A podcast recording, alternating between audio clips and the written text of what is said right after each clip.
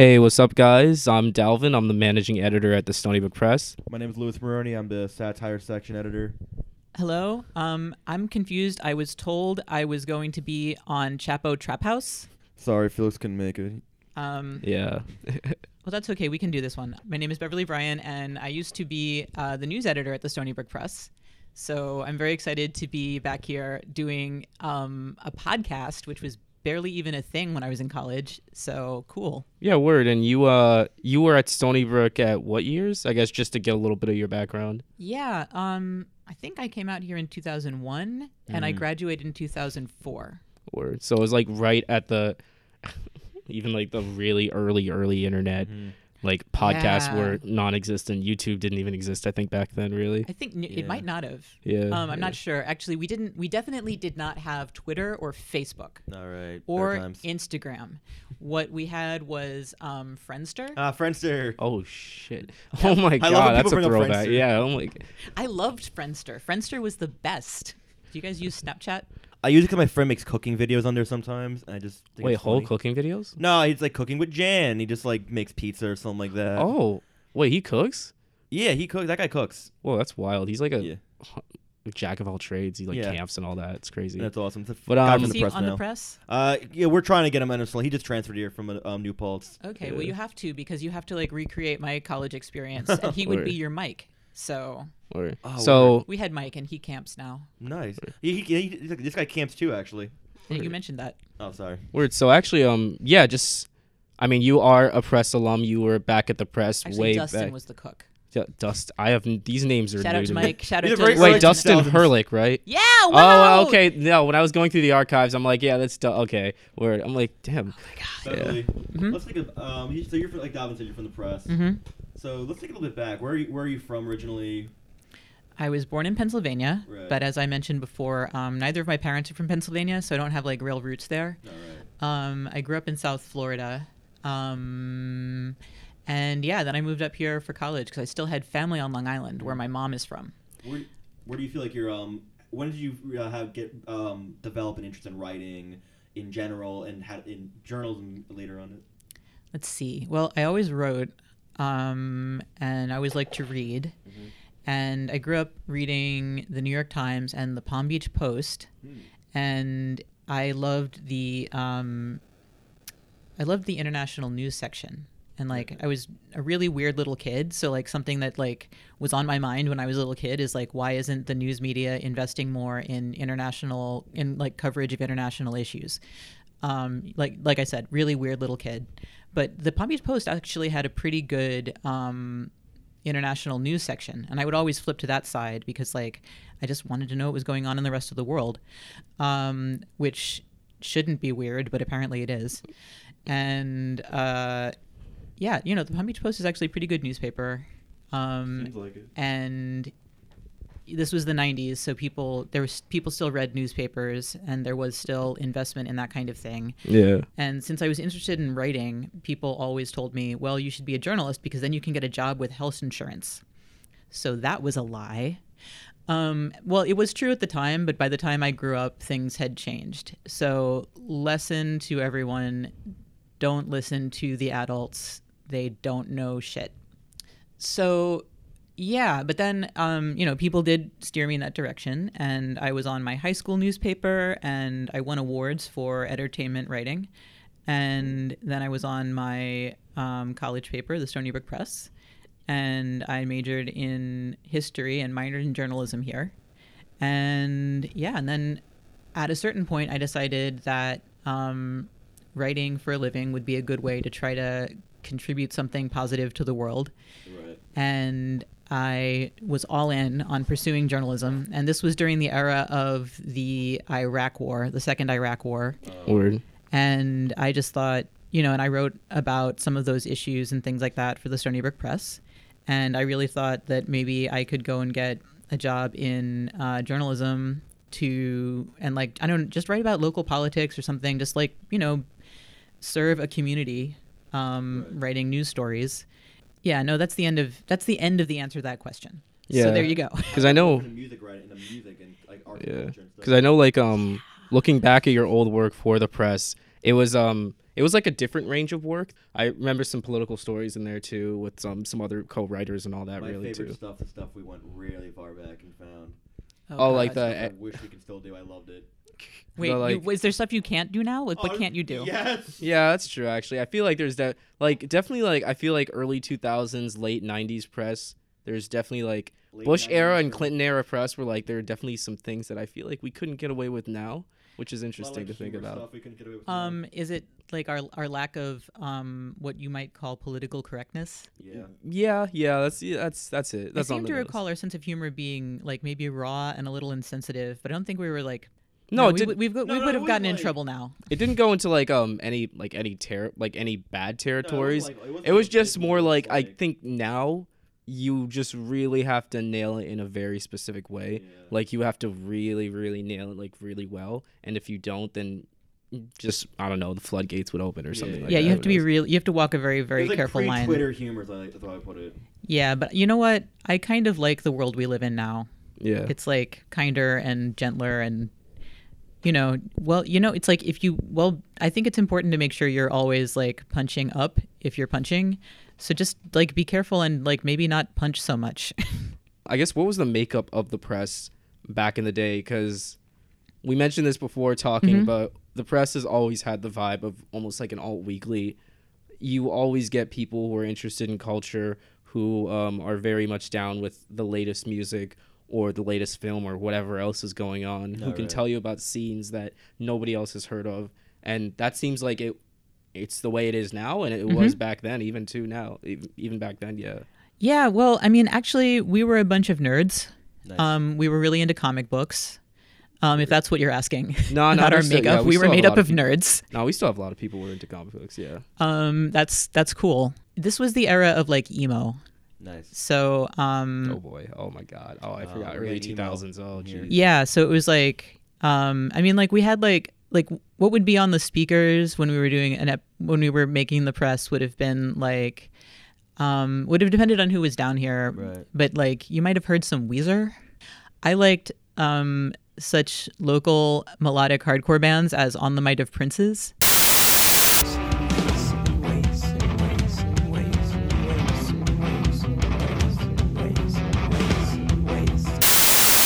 Um yeah, I think it comes from like Machiavelli.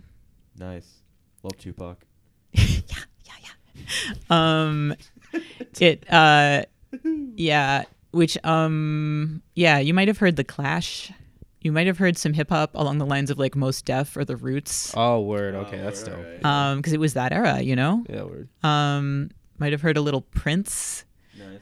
um but definitely yeah and then like this was the era for emo so yeah that was that was what was going on Word. I don't. Yeah, and that like the way it's sounding, it doesn't really sound that different from now, in the sense that you take not like emo being like a defining genre, but just like more rap now probably.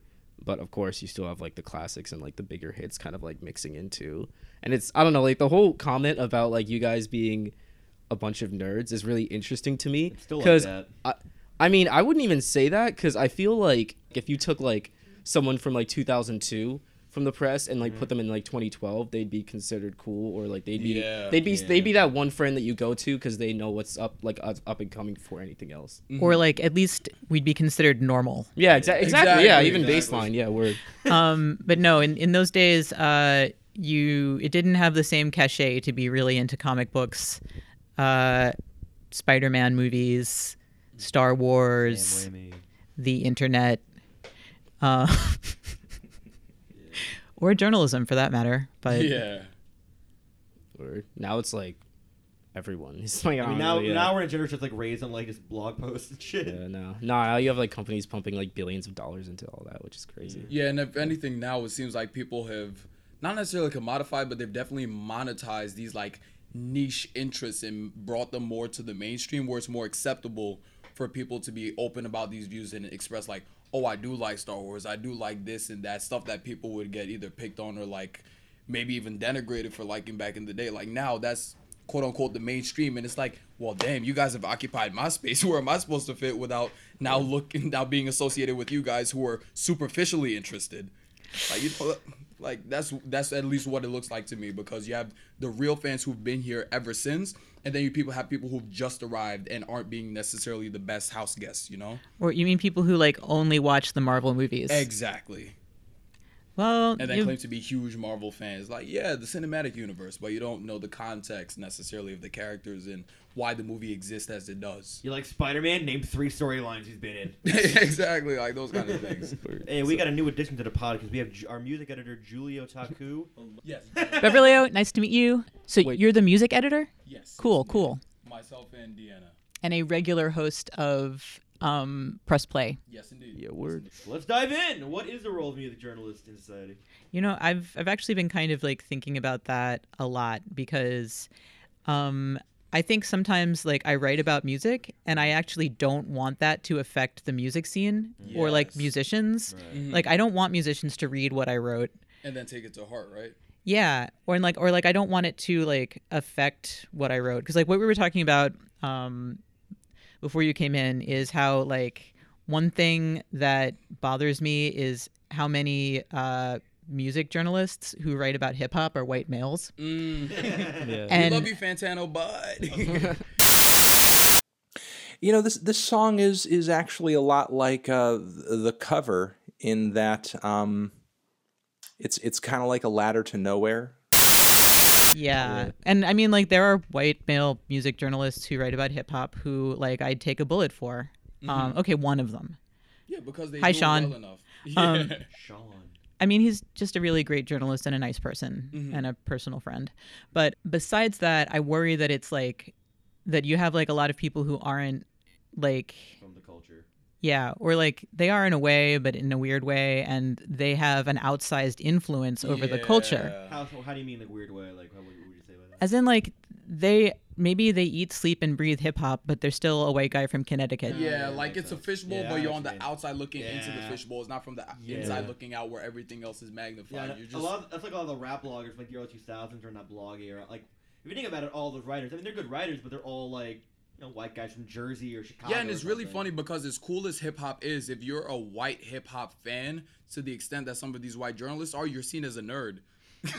Yeah. Isn't that That is ironic? Yeah, wait a minute. you're is weird, occupying yeah. a space which is by nature cool, but because you're a white guy enjoying it, you're seen as a nerd. You're called a music nerd. It instead of an kind. Yeah, enthusiast. that is that is Like that's something I've only I mean- realized recently because Anthony Fantano was seen as a nerd, but if it was somebody else who's black and just uh, uh, um, enjoys, you would be like hip-hop. expected to have Exactly, encyclopedic like, knowledge of oh, hip hop. Well, you should know some of this, so it's cool that you can speak in on it. But, I do feel even- you do oh, research, word. you're automatically made a nerd. But then if you think about it, like hip hop can be very nerdy. It can. That's true. You know? Listen to To Pimp a Butterfly.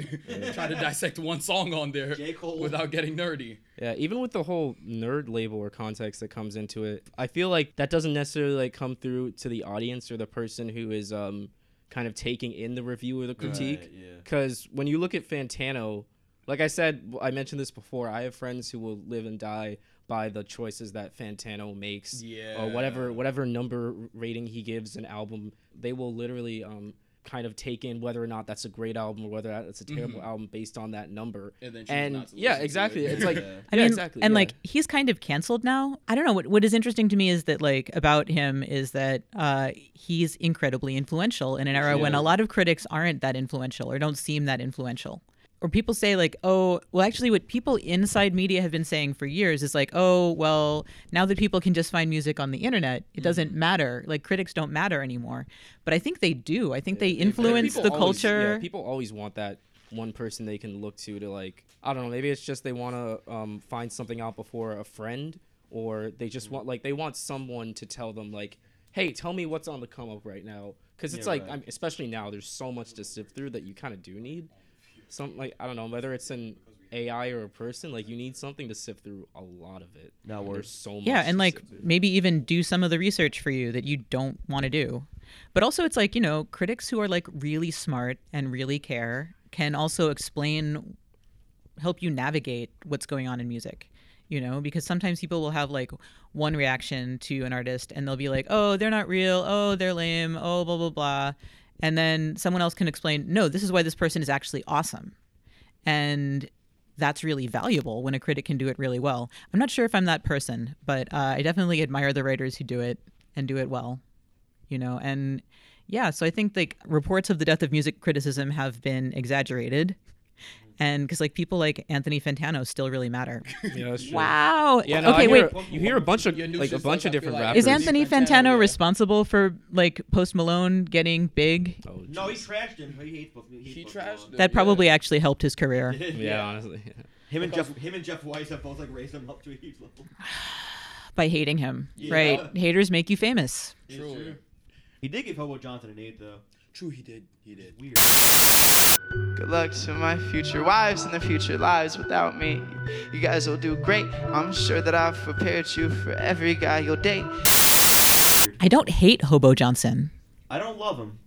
I'm indifferent. I'm like I'm very much indifferent about I've yet to even Johnson. listen to a work by him, so Yeah. I'm. I think I'm like the most unbiased sitting here right now because I've yet to hear him. So Uh, if I do, if and when I do listen to him, I could then like speak on him. But I don't want to do a premature review or just go off what some other people have said. That's another thing that exists in the music reviewer like ecosystem because you do have some people who release like the review or the reaction like the day of or the day after or like very like very shortly after the album's actually dropped in you haven't had time to sit down and digest that album yes you might have listened to it eight times the day it dropped but you were probably in the same relative mood the whole time, so that's gonna influence how you take in the music and your opinion of it. It really Sit does with it take time to a week. Mm-hmm. digest things. Yeah. Sit for for about a week and then decide. All right, this is how I feel about it.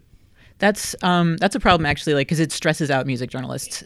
They do not like that. It's very nerve wracking because I considered reviewing certain albums when they dropped. I remember when Igor dropped, I was like, oh, I want to do a write up on this, but then I was like, really just came out, and right now I'm ecstatic about it because I wanted another Tyler album.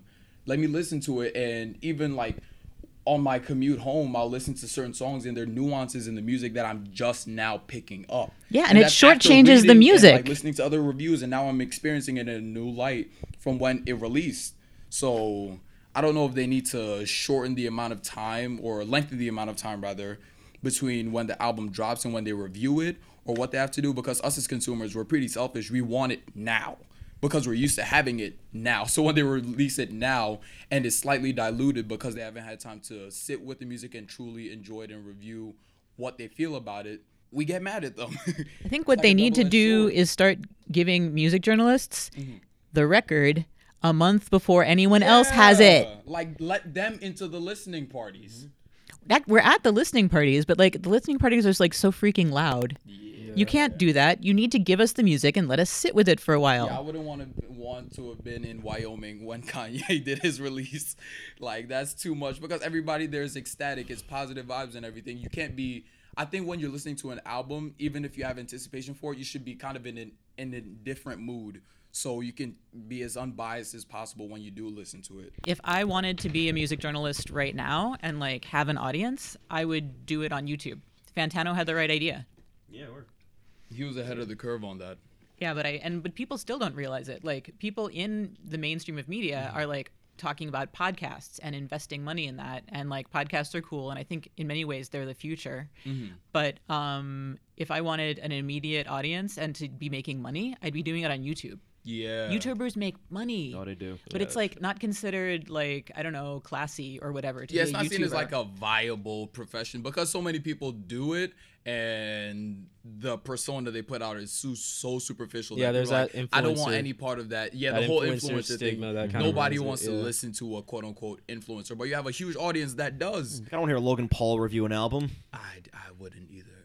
I'd pay not to. And a lot of people, as we were discussing earlier, get into journalism, but they don't really need money. They just want the prestige involved in being a journalist. So, yeah, I if you don't care about prestige, you should just be a YouTuber and actually have influence. Yeah, the stakes are much lower, and you determine how much is put out and what the stakes are if it's your content. And it's on your terms too, so you're not like at the you know you're not at the helm of like Plus, big YouTube corporate thing. is like one of the few companies in the world that um, actually pays people who create content.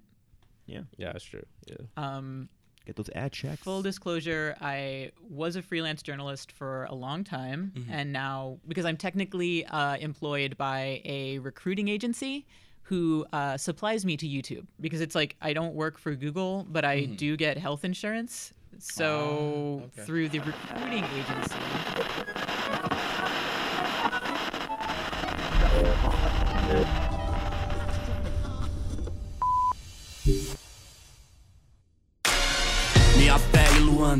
Luanda, antissala Ruanda Tipo Tchala, Wakanda, veneno Black Mamba Bandoleiro em bando, quer o comando dessas bandas? Essa noite cês vão ver mais sangue do que Hotel Ruanda. A era vem selvagem, pantera sem amarra Mostra garra negra, eu trouxe a noite como camuflagem. Sou vingador, vinganador dos esmagados pela engrenagem. Cês veio golpe, eu vim sabotagem. Místico, mil orixás num panteão Bravo, mato o colono, pô no fim igual leão de te salvo. Puxando grave mesmo, entrave nunca, eu agravo. Monstro, crânio, vibrânio, eu te corto em 12 avos. Raio tipo Zayn Bolt, 10 mil volts. Ancestrais aplaudem, gravem, talerri sem coach Memória longa, pavio curto nesse approach, pá. Digam que o Zika voltou tipo macaco Quadra, razão e frieza, mano Se a barra é pesada, certeza é voltar Tipo Pantera Negra. Tipo Pantera Negra. Com a e frieza, mano Se a barra é pesada, certeza é voltar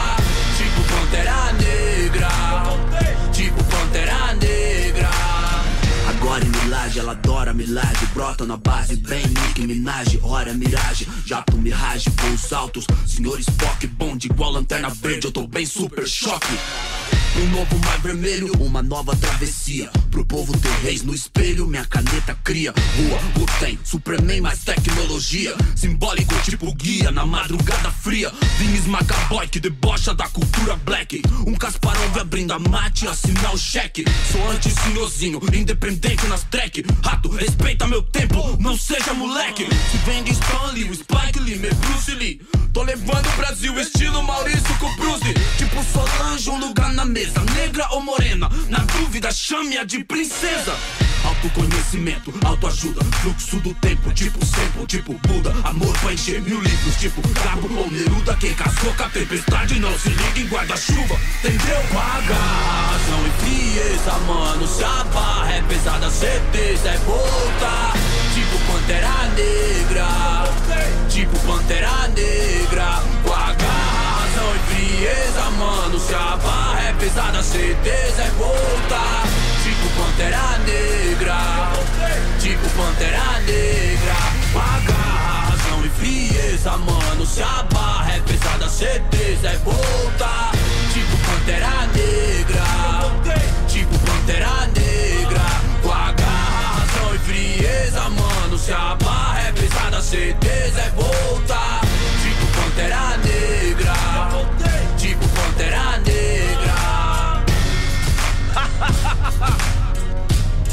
É isso mesmo, titio. A rua é nós.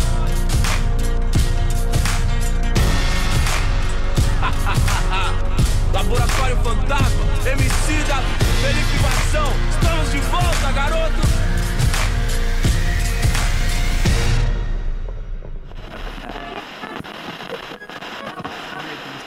Weird these days, guys. Yeah. Was Yeah, last one year? it's gonna be it's gonna be weird, you guys, when you leave and you'll come back to the press office, and in like a month he'll have forgotten who you are and be like, "Who Oh are you?" no, no, no, no, no. You're not a I'm- college student. I'm the emotional guy who cries when people leave like that. Aw, actually, Yeah. no. I'm still I'll friends never forget you, with um bunches of people from the Stony Brook Press. I still like awesome. hang out with them and stuff like that. Yeah. So they've like Um, saved my life and things like that. But Beverly, one, one question I do, I want to backtrack to one second. How did um, because you started off doing mostly, you want to get into local politics and stuff, covering that. How did that morph into um, arts and culture and music and stuff? Um, well, like life is terrible Yeah. and the world is a terrible place. Yeah, it is. and it got to a point where like I couldn't really deal with that and music was like my escape. Nice. So, you know, you especially living in Las Vegas, um, there's some grim stuff going on there. And so like just I couldn't I couldn't deal with real life and like I like I found that like writing about music actually made me really happy um, because it's like one of I'm getting emo again because it, this is taking me back to my college days when I was super emo. Music is like one of the few things in like human life that's like almost always like good and pure. Mm-hmm. It's so good and pure that the music industry can't mess it up. And the music industry is like an awful, awful place.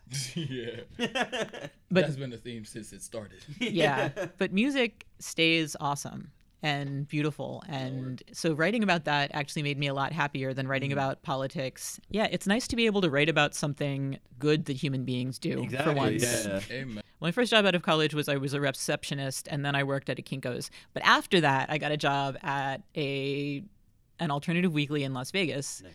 And I actually wasn't even that good at writing news mm-hmm. stories, it turns out.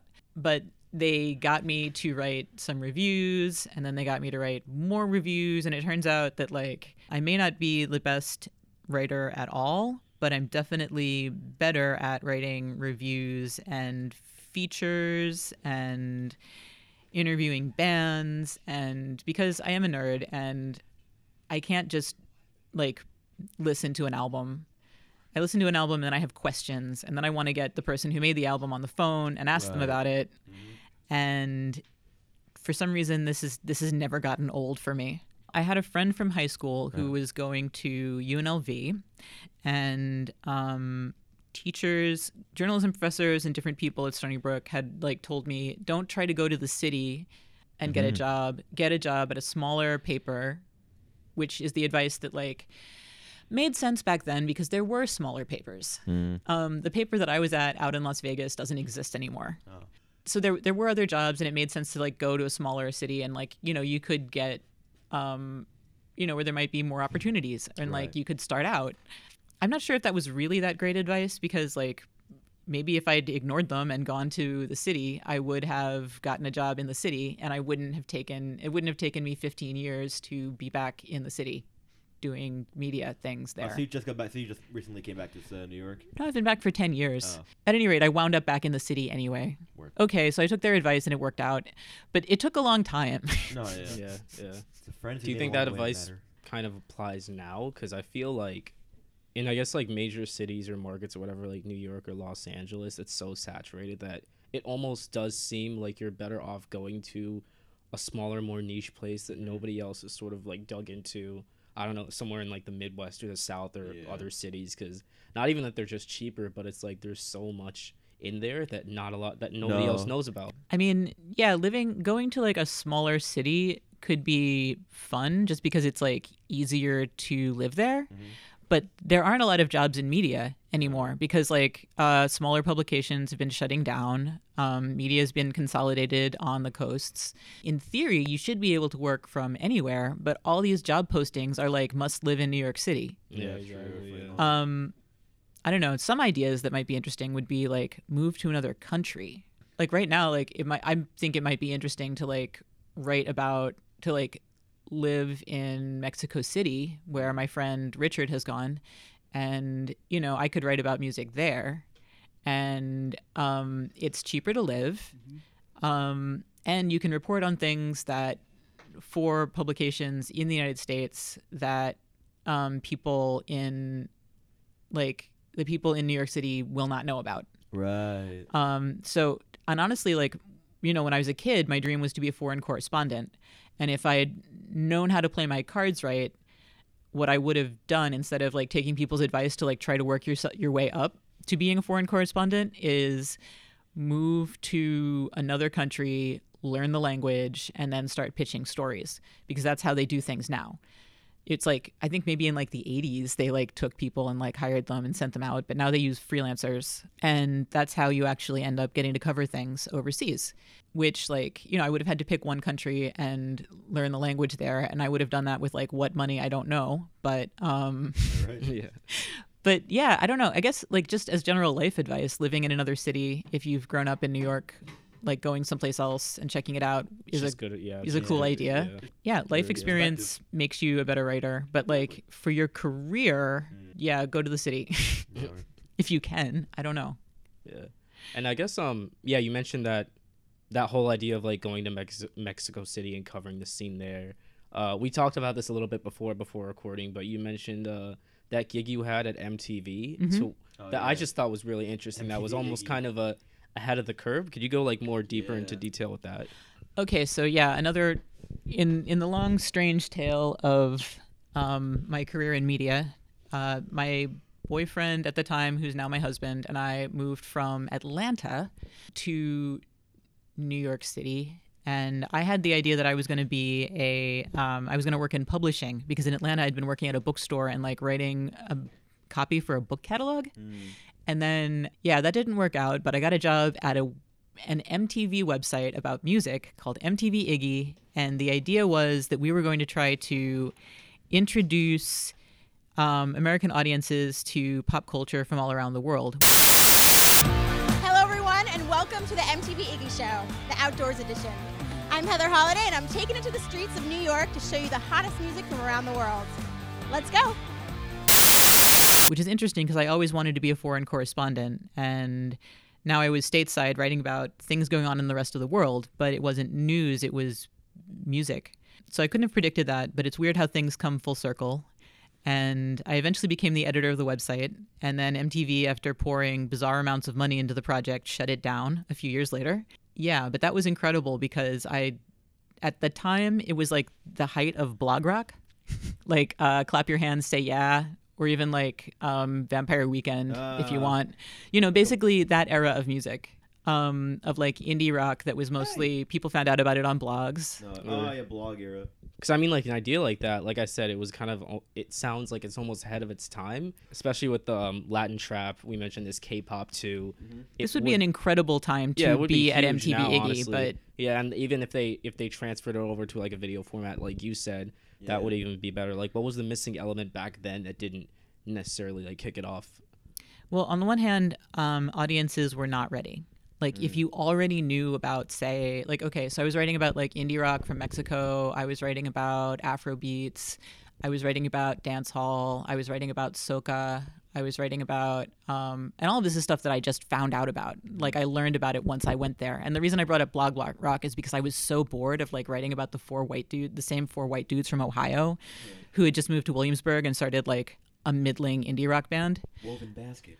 Yes, that's somehow that's perfect. Yeah, that's accurate. Shout out to Mike Booth came up with that name. What is that? Uh, a friend of mine, no, a friend of ours on the radio station uh, came up with that. Is that like a name for like a generic, boring Yeah, indie rock yeah, band? Like, Wolven- He like wants, we he could, wants to start a fake. He wants to move this city and start a fake like indie rock band kind of thing, and call it Woven Basket. yeah, it's like Woven Basket, Diet Sig, like just names like that where just like it's very so yeah, I was so bored of writing about Woven Basket, and you know, I was starting to get into like Tinariwen or like um, heavy metal from Japan Ooh, or like you know different stuff. And then I was offered this job, and I was like, yes, I want to. I want to research. I want to deeply research um, hip hop from Brazil.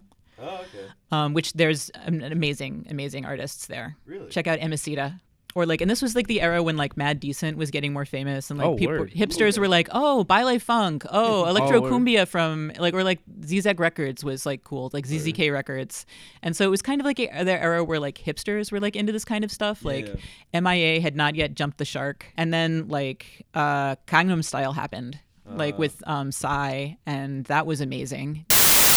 Oppa Gangnam Style.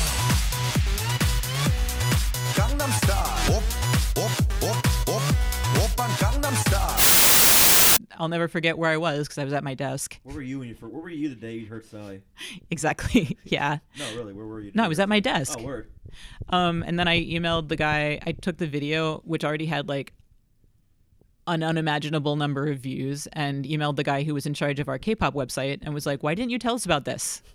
Did you do you know about this? What's going on?" And then it just kept getting bigger and bigger and bigger and never stopped honestly Then That was- came out with Gentlemen, and then it got bigger and bigger. and now we have bts and all of them i don't well, yeah, 17. Older was only 13 members.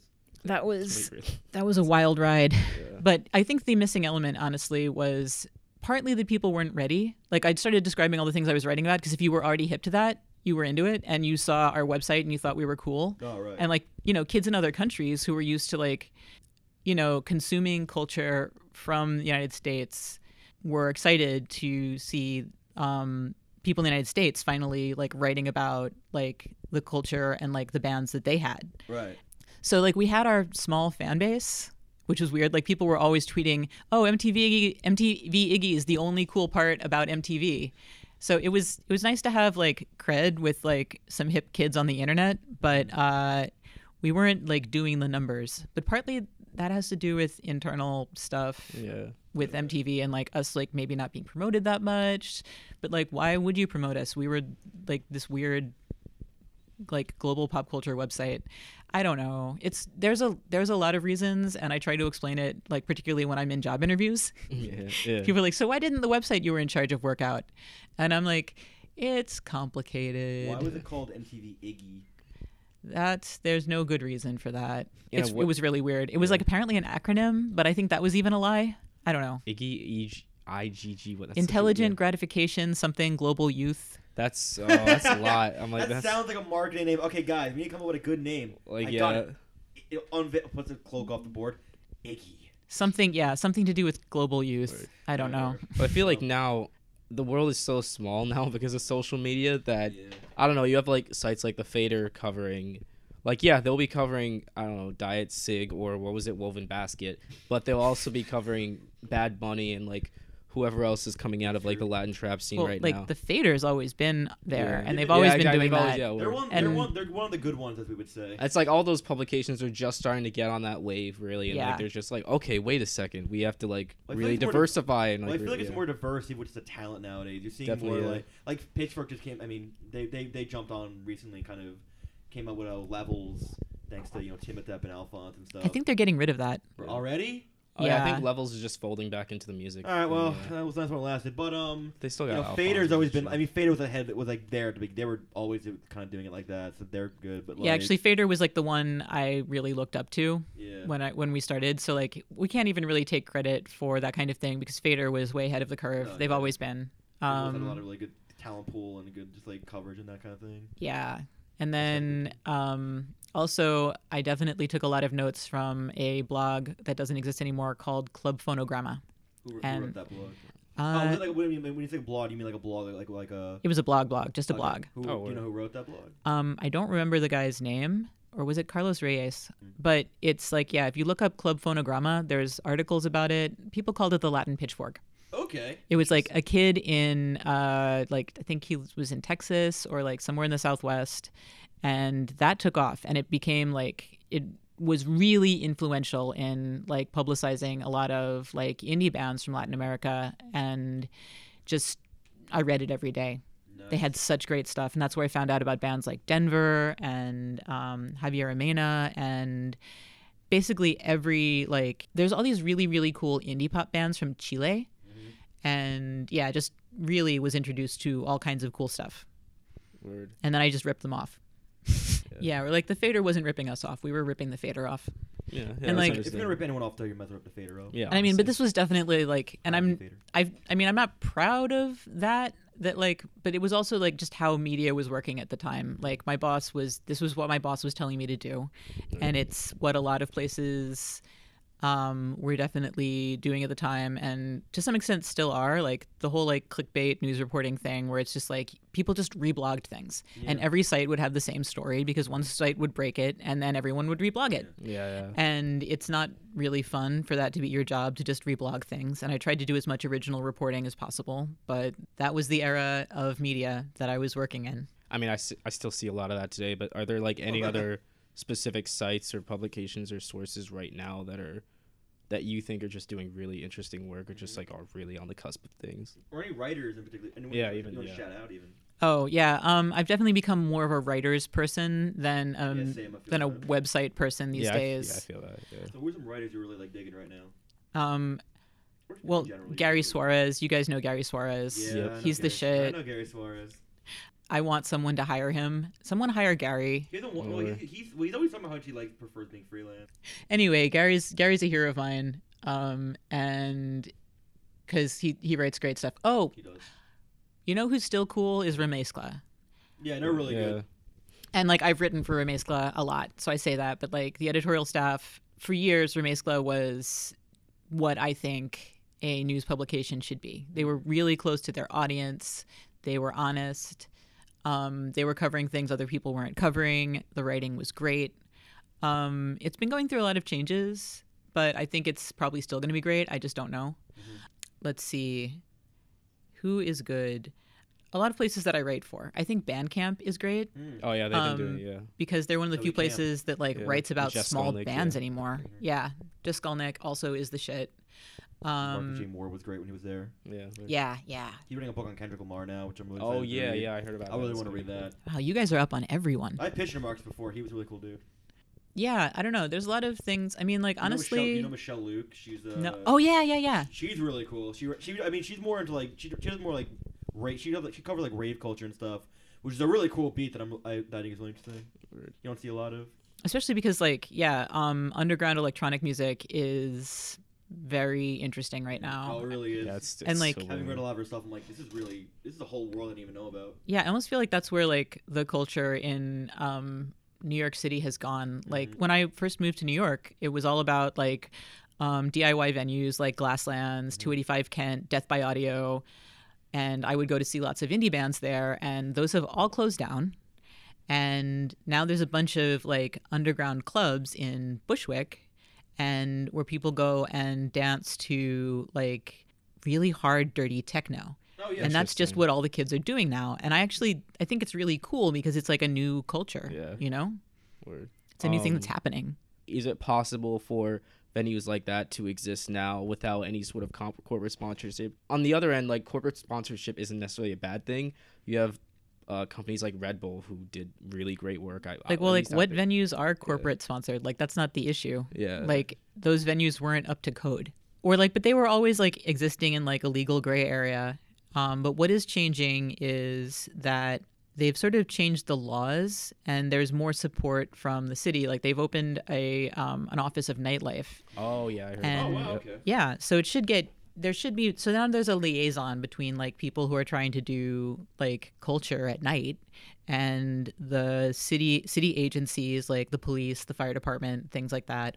But the police and the fire department will like show up at a random bar still and do this thing called marching where like everyone where like a bunch of city agencies and cops and stuff will show up at your club and just like inspect you like like do a surprise inspection basically and basically make your life miserable and so the city in many ways has been for a long time really unfriendly to um, music venues things like that.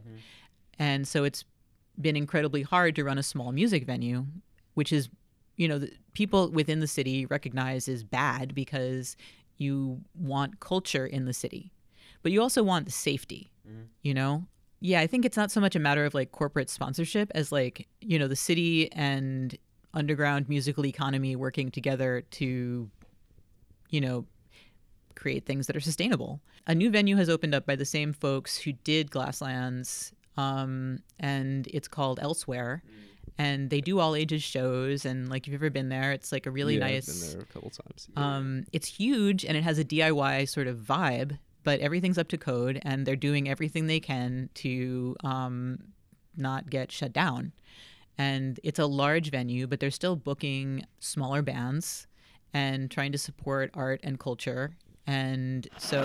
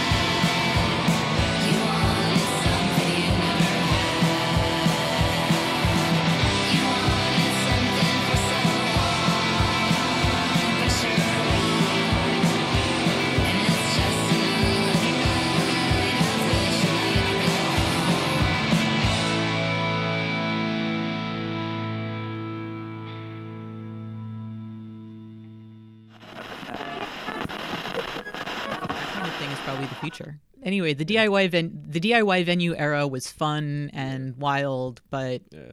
you can still have music mm-hmm. and cool punk bands without like it being that. And I don't know, that was another generation. Like the culture's moved on. Kids want to rave now.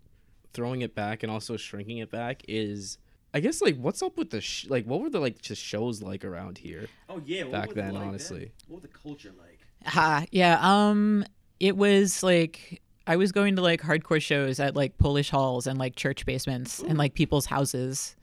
Um, that's what there was. I don't. There were like some. There were some interesting bands around Stony Brook, but like, I don't. I don't remember like a lot of really good bands playing on campus. All pop punk. In yeah, mostly. That's a Long Island. I think the Get Up Kids came here once, and I remember like Mira and the Blow Effect? Played one time. Oh yeah, um, was it Reggie? It was. I think the I think Bomb the Music Industry played here one that's time. good. No, but it wasn't Bomb the Music Industry. It was Adam and his Reggie and the package. Street. Yeah, Adam and his package played, which you probably don't even know who that is. I guess I mean you mentioned YouTube. What's like another medium that you think just has a lot of untapped potential? Yeah. Um, I think there's still headroom for podcasts because like people love podcasts. Like Yeah. people love listening to people talk. It's a good format. You know. what are Um, we doing here? Exactly. And, you know, I don't even really listen to podcasts, but I know that people do. If I was going to start a media thing right now, it would probably be a newsletter. There's ways to monetize that. Yeah. Like I I think on the margin. For a while I was an economics major before I was I finally settled on history and so it's sort of like, yeah, I want like I want media projects to be sustainable, Right. you know? Because I'm someone who's like, I mean, I'm trying to do. I'm, I mean, I'm pitching around at places. I'm trying to like apply for jobs and everything. But I'm also trying to start my own kind of thing to my own, you know, my own side, to kind of hustling to try to make some way there. And I have a, and I have a, po- I do a podcast and like a YouTube channel thing. But I was thinking about, you know, writing wise, because I do want to focus on a little bit. Mhm. Like I have a medium, I, I have, I'm, I have like a, a site, a blog I use. But I was thinking about maybe going to a newsletter format. I don't know if it'd be. I mean, I'm, look, I'm not a big out, a huge following, but like, I was wondering if that maybe would be interesting. Would you say? Yeah, it's like someone like me who's trying to just make stuff.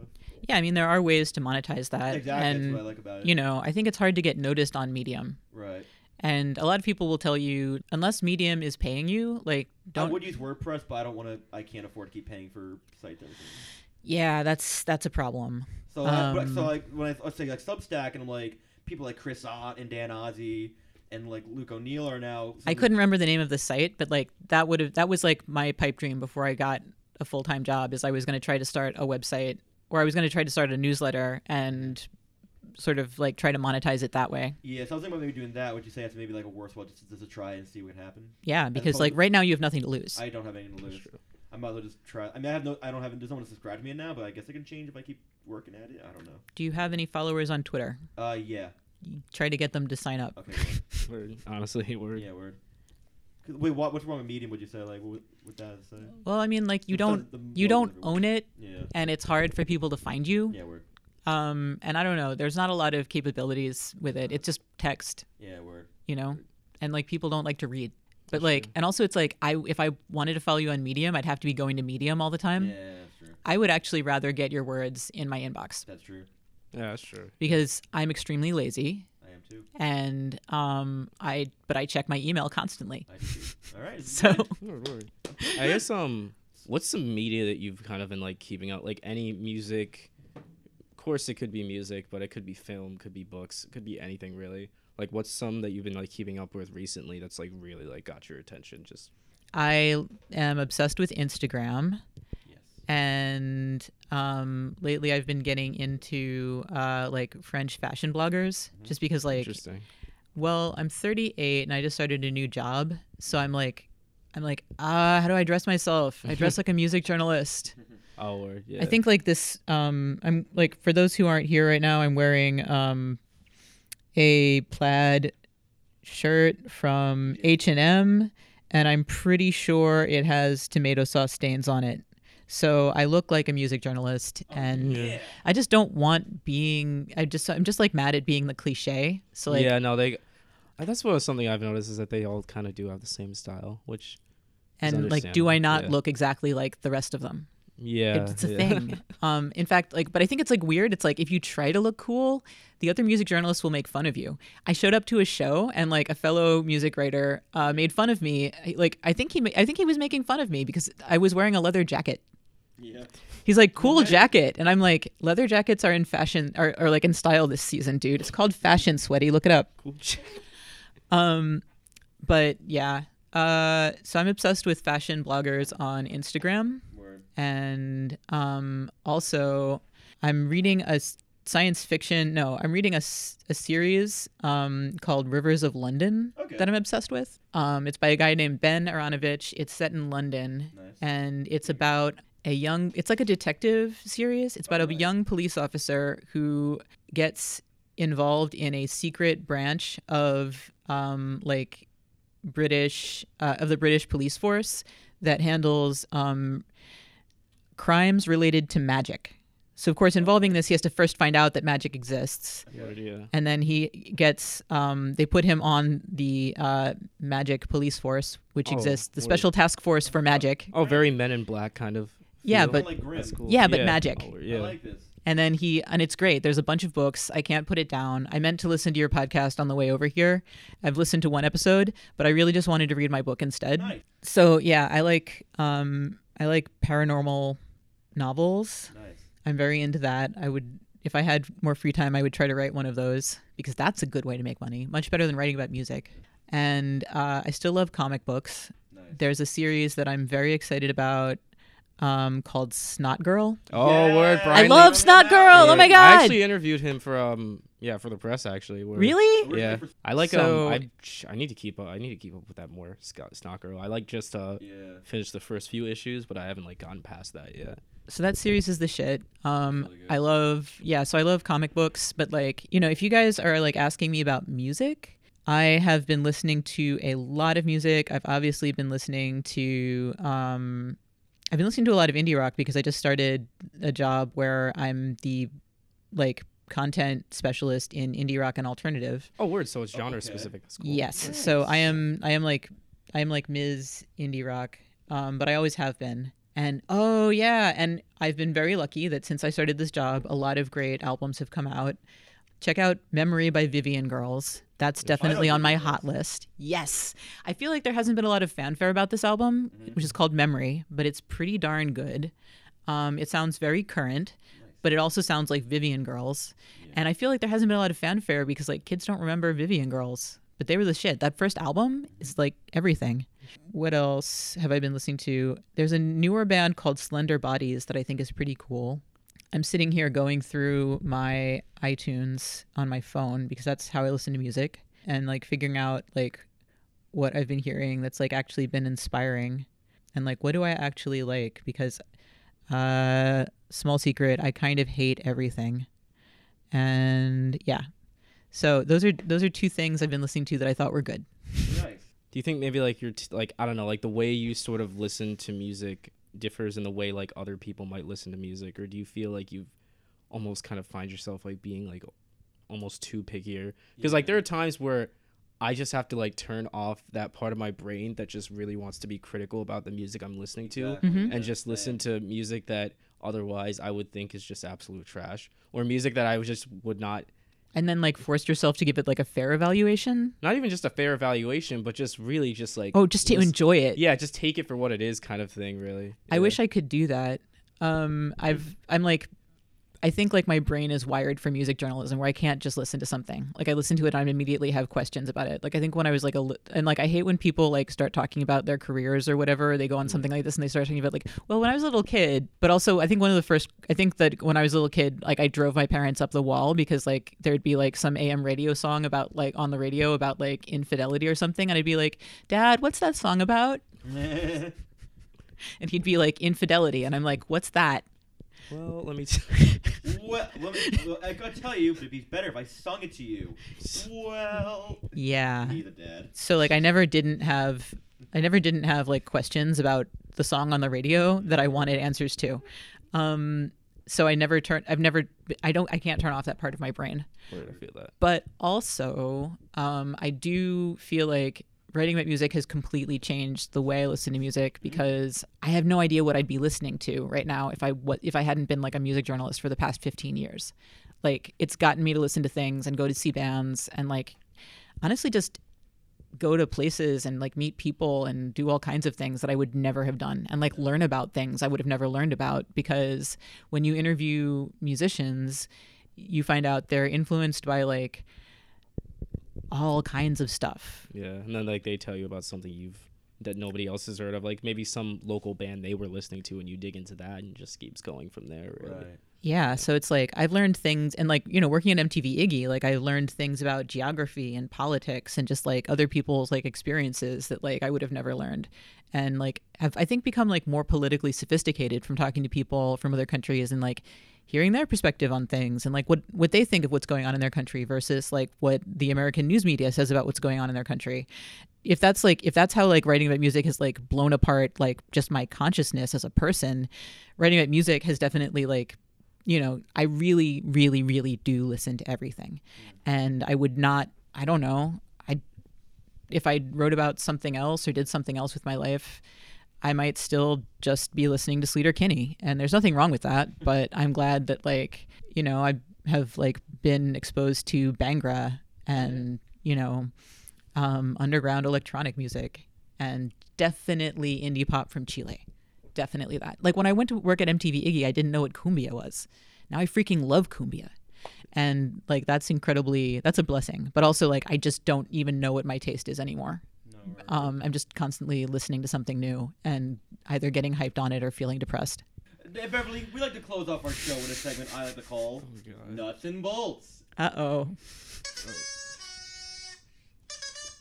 This is a made up segment he Okay, just made up. so Right. Beverly. Wait, did you just invent this just now? No, we've done it on a few other. I did on we did it on the Ezra podcast. We did it on our podcast. I just like this segment.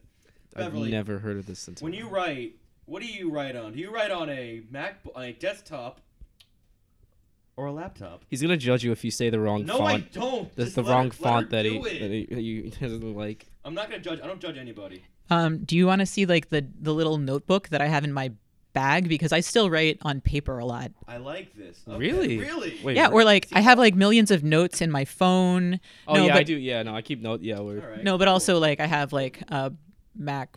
book, Yeah, I have a MacBook. Pro or Air. I don't even know. I don't care. All right, cool. When you write, Beverly, It's a Mac. Do you write in Google Docs or Microsoft Word? I use uh, LibreOffice, the free um, Office thing. That Maple has. Yeah, I'm old fashioned. I Nice. I still like to like Apple have a word processor. Yeah. You know. it's probably less distracting too. Honestly, Yeah, Apple it just I just feel weird. I feel like if you're on if it's on the you're writing it on the internet already, someone's always looking over your shoulder or something. It's weird. Do you use double spaced or single spaced? This is where he's gonna judge you. He's gonna judge I'm you on like not. the. Double spaced. I'm not in college. All right, nice. And lastly, and lastly, and this is the big one. Times New Roman or whatever the default font is. It's like Calibri. Um, well, at this point, fuck the New York Times. So default. All right. Beverly, any shout, any plugs you want to do? Uh, any plugs you want to do? Any um, Any shout any outs? shout outs? Whatever, really. Oh man, no. Like the only thing I care about is honestly getting people who are currently in like the immigration internment camps to be not in them anymore. Um, solving all of that. That is like that is the main thing. Okay, so yeah, I'm gonna shout out Raices. I Oh, Rai- we're a great I or- organization. Raices. They are an awesome Is that how you pronounce organization. Yeah, I thought Raices. Raices. I, I think it must be Raices. No, I, I figure it's correct. Raices because like that's a word in Spanish. Because yeah, so shout out to Raices. I love them. Send them money. Yeah, they provide legal aid Yeah. to um like immigrants who tried to come here and seek and like asylum seekers who are being held mostly illegally. Um, and they're they're they're fighting the good fight. Send them money. we're, we'll put a Um, link down below. I think um you yeah. also posted about a show that's happening. Yeah, it's to benefit Raices. Um, my friend is doing it, and but I, I kind of have to open my Twitter to. It's going to be to see exactly when it's going to be. But this is a benefit. So if you're going to be in New York City and you want to, my friend Tatiana's putting it on, and um, it is an early 2000s blog rock themed DJ night that will be to that, Dalvin? featuring Um, I'm looking, looking, looking. Here's the flyer. All right. Um, it's gonna be featuring DJs such as Kip Kip Berman and Peggy Wang of The Pains of Being Pure at Heart, if you remember them, and Andrew Wyatt of Miike Snow. It's gonna be October 26th um, at the Knitting Factory in Brooklyn. It, it bene- it's a benefit party for Raices. It's a that's an organization close to her heart as well. nice, nice. And um, yeah, so like, and the doors open at eleven thirty, and it's called "I Bet You Look Good on the Dance Floor." And Alright. yeah, so basically, shout out to anybody who's working on that stuff because like, music is everything to me, but like, there's more important things going on sometimes. Uh, and when you can meld the two, that's always even better. yeah, even beautiful. Yeah. Yeah, I'll put politics um on the podcast, man. They're kind Yeah, of fused in my mind, but my mind is wired weird. So No, totally. Yeah, definitely. Um, yeah, I'll post a link down below Totally. to Raices for you to donate to the organization, Yeah, and also a link to the Facebook event where you Yeah, can find it. out more information about the show. Get woke. Who knows? Probably catch us there. We'll probably be there. Honestly. rad, Probably rad. there, Yeah, will. come out. We'll be there. Yeah, Have word. So, uh, um, yeah, I'm Dalvin. I'm the managing editor at the press. You can follow me on Twitter at Dalvin and Hobbes. Uh, word that I'm so glad I caught that That's a username. great name, honestly, dude. I love your name. I know. Thank you. Why can't Um, you give yeah. me your Twitter name? you're not. Your name doesn't rhyme with Calvin. Can it be Dalvin? No. Uh, I just want to tell you that my um, AOL screen name when I was in college Oh, was shit. Bell Bev DeVoe. Bell- That's that's oh, a secret about me that like yeah I don't share very often. Bev- That's interesting. Get it? Very. Yeah. No. Get That's. I'm not, yeah, I get it. Uh, my name is Louis Maroney. Um, you can follow me on Twitter at Whiskey Ginger. I'm joking. I'm not Andrew Santino. Follow me on Twitter at LJ Maroney2. Follow me on Instagram at Louis Maroney96. Um, I'm the satire section editor here at the Stony Brook Press, and uh, I'm with it. If you want to follow me, Oh yeah, I'm uh definitely. DJ BB Check on Twitter. That's DJ as in DJ, even though I'm not a DJ. nice, BB as in my initials, Beverly Bryan, and Check. Very description. Do, yeah. Death What? Well, no, because Death Death Grips they have a song Grips. called no, because Death Grips has a song called "Have a Say I Come BB," but like it's two B's. Death Grips, you know the band Death Grips. Of course, I know the band Death Everyone knows Grips. the band Death Grips. Yeah, so it's a song they Love have. It's like BB. ex-military. It's like their whole Word. Yeah. And also, uh, yeah, if you want to catch any of the articles we put out, yeah. it's including mine. sbpress.com.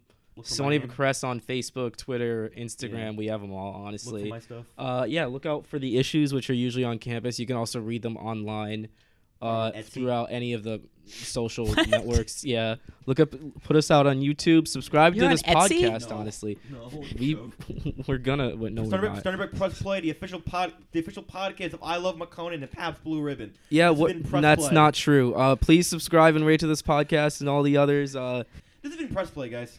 catch you. Bye. Catch you on the flip side, chap lip.